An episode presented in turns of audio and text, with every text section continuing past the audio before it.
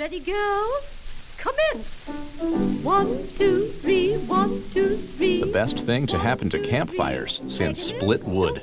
You're on the sound beat. five. Pick up Sure, marshmallows are great, but it's a special kind of campfire when someone breaks out the chocolate and graham crackers.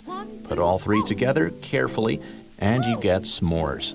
That sticky, sweet summer treat that's been burning mouths and fingers since the first quarter of the 20th century.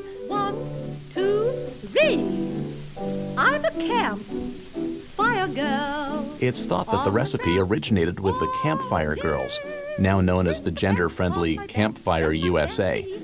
You've been listening to I'm a Campfire Girl by Beatrice Lillie with Sam Walsh. Who's in the air and the freshest wow. Then I take my outfit out and the neighbors start to shout, What a camp! She's a camp. I'm a girl. The Campfire Girls predate the Girl Scouts and count Shirley Temple Black, Beverly Cleary, and Madonna as former members. Want to hear some more episodes? Go to soundbeat.org right now and browse the archive. Soundbeat is produced at the Belfer Audio Archive, Syracuse University Library. I'm Brett Barry.